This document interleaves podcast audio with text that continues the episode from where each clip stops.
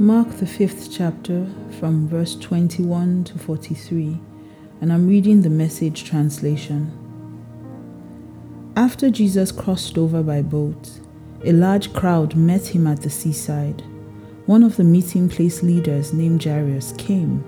When he saw Jesus, he fell to his knees beside himself as he begged, My dear daughter is at death's door. Come and lay hands on her so she will get well and live. Jesus went with him, the whole crowd tagging along, pushing and jostling him. A woman who had suffered a condition of hemorrhaging for 12 years, a long succession of physicians had treated her and treated her badly, taking all her money and leaving her worse off than before. She had heard about Jesus. She slipped in from behind and touched his robe. She was thinking to herself, if I can put a finger on his robe, I can get well. The moment she did it, the flow of blood dried up. She could feel the change and she knew her plague was over and done with. At the same moment, Jesus felt energy discharging from him. He turned around to the crowd and asked, Who touched my robe? His disciples said, What are you talking about? With this crowd pushing and jostling you, you're asking who touched me? Dozens have touched you. But he went on asking, looking around to see who had done it. The woman, knowing what had happened, knowing she was the one, stepped up in fear and trembling, knelt before him, and gave him the whole story. Jesus said to her, Daughter, you took a risk of faith, and now you're healed and whole. Live well, live blessed, be healed of your plague. While he was still talking, some people came from the leader's house and told him, your daughter is dead. Why bother the teacher anymore? Jesus overheard what they were talking about and said to the leader, Don't listen to them. Just trust me. He permitted no one to go in with him except Peter, James, and John. They entered the leader's house and pushed their way through the gossips looking for a story and neighbors bringing in casseroles. Jesus was abrupt. Why all this busybody grief and gossip? This child isn't dead, she's sleeping. Provoked to sarcasm, they told him he didn't know what he was talking about. When he had sent them all out, he took the child's father and mother along with his companions and he entered the child's room. He clasped the girl's hand and said, Talitha cum, which means, Little girl, get up. At that, she was up and walking around. This girl was 12 years of age. They, of course, were all beside themselves with joy he gave them strict orders that no one was to know what had taken place in that room. Then he said, Give her something to eat. Bible before breakfast, Mildred Kingsley Okonkwo here. You know by now how much I love Bible stories. This is sometimes I wish I you know I really wish I was in the room. You know, I don't I, I really, really wish I was there. Like seeing all of this happening, see Jesus telling them, Get out of here. She's only sleeping. She's not dead. And then people laughing at him. And I, I play it over and over in my head. But I know it'll be an entirely different experience to be in the room. Sometimes I wish I was in the room. Now, this narrative is one that, if we look very closely, we can find some hidden gems that we can run our lives by. Now, this man, Jairus, he was a leader, and he was a Jewish leader. And you must understand that at the time, the people, the Jewish people, did not necessarily believe, especially the leaders, did not necessarily believe that Jesus was who he claimed to be. But this guy had a problem. A problem that was bigger than whatever anyone else was thinking. And I think that sometimes we get to that point in our lives where you're going through stuff that you know that only God can help you. At that point, you need a solution and you need a fast. You're not really thinking about what people are going to say. You know, when you start, when you keep saying things like, what will people say?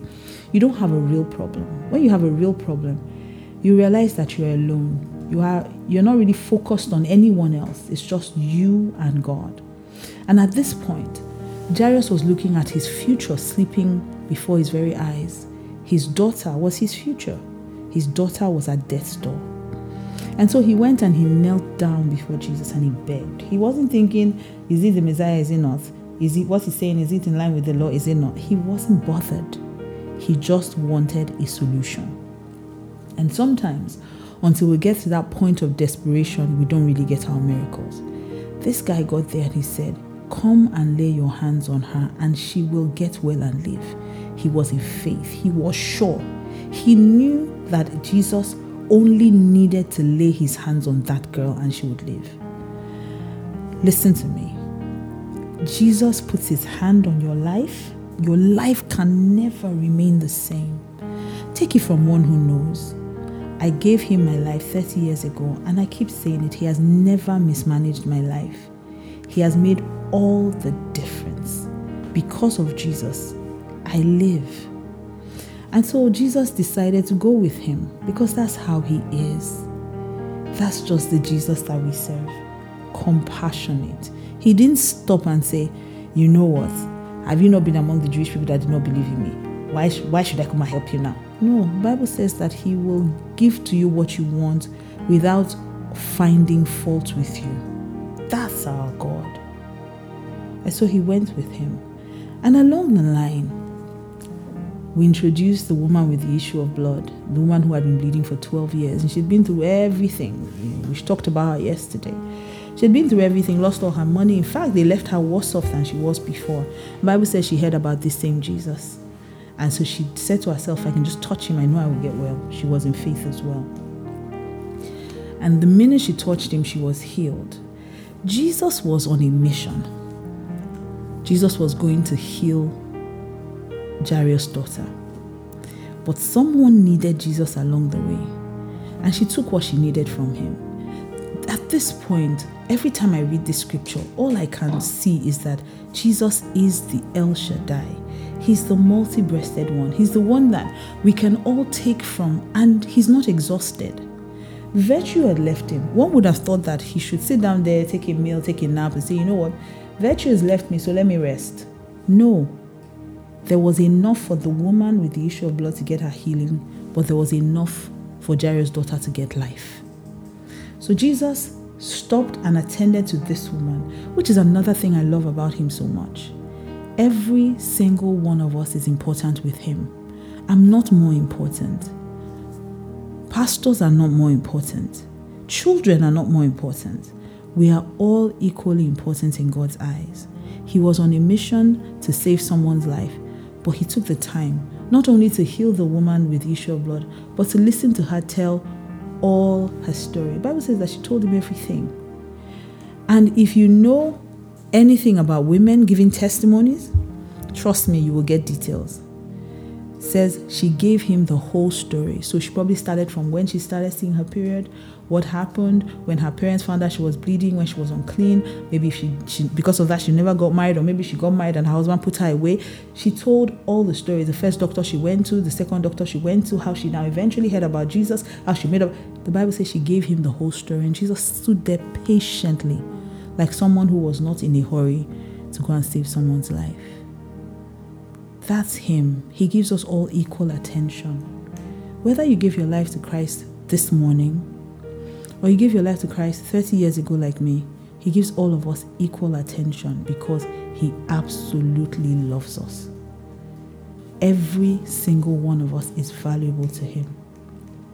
And Bible says while he was still there talking to this woman, some people came from Jairus' house and said, Your daughter is dead, so there's no need to bother Jesus anymore. But Jesus overheard what they were saying and he said something. He said to Jairus, Don't listen to them, just trust me. Don't listen to them, just trust me. Don't listen to them, just trust me. And this is the same thing I'm saying to you this morning. No matter how much bad news they've given you concerning your life, you can't make it you can't pass that exam. You can't get that job. You can't you can't be who you want to be. You can't be who God has called you to be. You can't. Jesus said, "Don't listen to them. Just trust me." Passion Translation says it a bit differently, but the same concept. He said that Jesus refused to listen to what they were told and said to the Jewish official, Don't yield to fear all you need to do is keep on believing. If you believed before, keep on believing. Don't yield to fear. Once you yield to fear, fear will take over.